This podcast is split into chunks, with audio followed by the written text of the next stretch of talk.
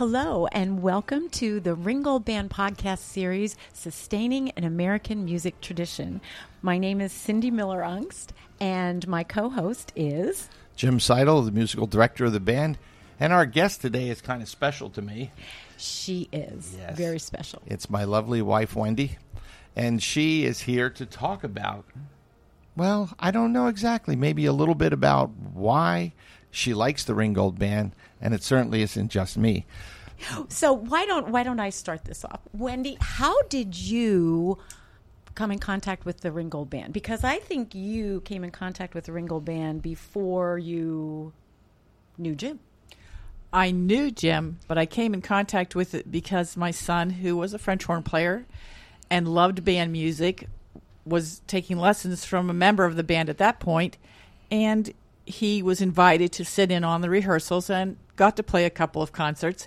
But uh, he was able to sit in on the concerts, on the rehearsals, and uh, that's how I first came in contact with the Ringgold Band because somebody had to drive him. He I was too just going to, say he was too young. Was he in eighth grade when he started, or eighth or ninth? eighth or ninth grade, Okay. and he was too young to drive. So I would drive him, and instead of running the whole way back home, I would just sit in the back of the rehearsal hall and read a book and listen to the music being I played. remember that. I remember that. And so you have remained a fan. You are, but not only a fan. Wendy, uh, one of the reasons we have you here today is our dinner concert is coming up on Sunday, November 9th at um, Stokesay Castle, and it is a um, it's a reservation affair. It's a dinner concert, and every year Wendy is in charge of gathering all of um, the ticket orders and putting it together.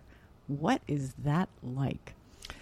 It's a little like uh, planning a wedding, so to speak. Every year, every year. The only good thing is every year you know a lot of the people that are going to attend, you know where they want to sit and who they want to sit with, so you're not playing that juggling game of who should I sit at this table with whom. I know because we have um, our last dinner concert had over 300 people, and I'm thinking, oh my goodness, how do you start? And then there are dinner choices. So how how do you go about that? Well, I am an Excel spreadsheet geek, so I have it all on an Excel spreadsheet actually, and um, we we keep track of the of the orders as they come in, so that we do deal with the first come first serve basis in terms of how we seat people, and so we keep a big basket, and uh, we haven't started working on it yet because we wait till closer to the concert so that if an individual wants to sit with another individual, we can find that out before we start assigning seats. Do you do they put notes in their um, on their ticket reservation, or sometimes do you just remember from talking to them other years? I remember talking to them from other years. They definitely do put um, notes on their on their ticket orders, and then I do also if there's uh, maybe one or two people that are going to sit together, I need to place them at a table of ten. So if I know the people, which many times I've gotten to know them uh, through the Ringgold Band or the or the concerts, I will put them with people in their same demographics, maybe the same age or the same interests, something like that. And and that's that's what I am always amazed at because the demographics and the ages are very varying for for our audience. And um, now, do you sometimes get phone calls? we get many, many phone calls. And that's where Jim probably carries the, the ball on that because I work very long hours and he's retired. And although he does teach at Alvernia, he has much more time at home than I do. So he gets to field a lot of those phone calls and he also does a lot of the callbacks. A lot of the callbacks when they want to know when they're going to get their tickets and where they are seated. Right. So, but it, it always, um, if you've never been to one of our concerts, you should um, you should check us out. It's um, a well oiled machine, thanks to Wendy, because they come in and she does. You do sit at a table, correct? At the at the night of the the dinner concert. I, I usually either sit at a table or I mill around. Okay. I know that Debbie is a is a contact point for the Debbie, our vocalist that we've met before on the series. Right. So a lot of times, if people have a question, they feel a kinship with her. So if they don't know me, they will go to her. I try to mill around and help people find their seats. I do set up a. Um, I give the Stokesay a literally a spreadsheet of the table, so they know that at table ten there's four porks, four chickens, and two vegetarians. So they know exactly how many are at each table. Uh-huh. And I just that helps them, helps them prepare, helps them serve the food a lot easier. Right, and it's and um, the dinner concert. It's it's more than than just to come in, eat your dinner, and um, and then listen to the concert. Um, we have, and maybe Jim will ask you a little bit about that. How how this is organized. So the people come in, and almost immediately their salads or fruit cups are out. Correct, and then we play. Well, maybe we should get your feedback on that since how many years do you think you've been doing this now?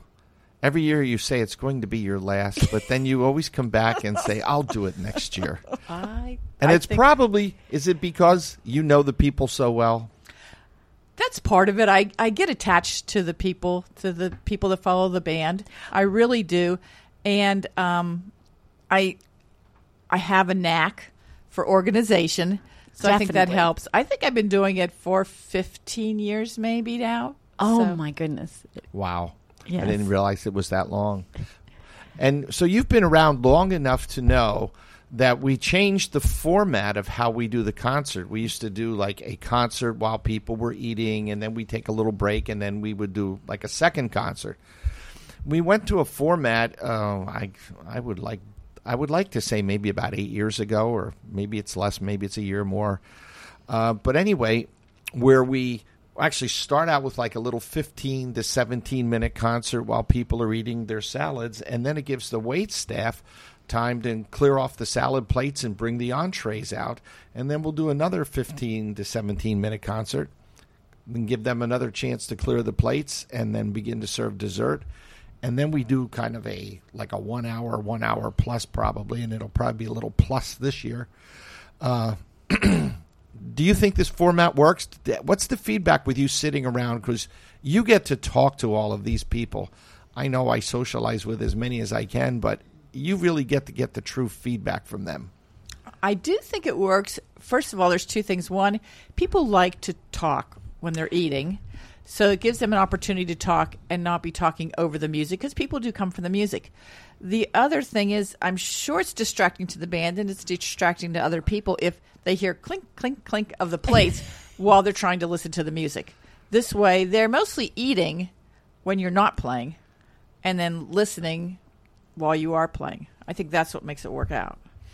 Well, this particular concert I know is probably going to strike a nerve with you with all the Broadway music. and uh, do you think do you think this is a good choice? Last year we had a recreation of the Andrews Sisters, and it was quite a hit. How do you th- how do you think this is going to go over with the audiences? Uh, Because you are like the the groupie out there. You and one of our guests a little later today uh, follow the band pretty regularly.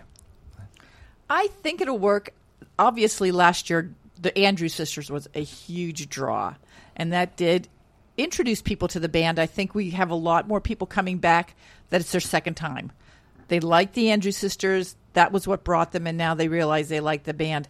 I think Broadway will be the same thing. People can relate to Broadway shows. People can remember, wow, I listened to the sound of music when I was 20 years old, and it's still timeless. So I think it it encompasses those people that are in their 80s down to people that are in their 20s and even younger than that. So as long as you you musicals are timeless. So hopefully that will bring them bring them in again. Sometimes I wonder, since you are so close to the director, if if and when he's looking for ideas for the concerts, if um if you shouldn't get credit for some of those ideas. I think I should. I think I should. I it, unfortunately for him, my taste in music might not be the same as his, and so sometimes I'll say, "Wow, this would be a great song to arrange for Debbie," Right. and I don't get a response. Well, but I think um, this in particular because um, because I know you and I, I know what kind of music you like. Um, not um, everybody knows exactly how dedicated you are to the band. You are so dedicated to the band that you even had to work your wedding date around band concerts, didn't you? We did. I think we Oh, I'm glad to hear you say we.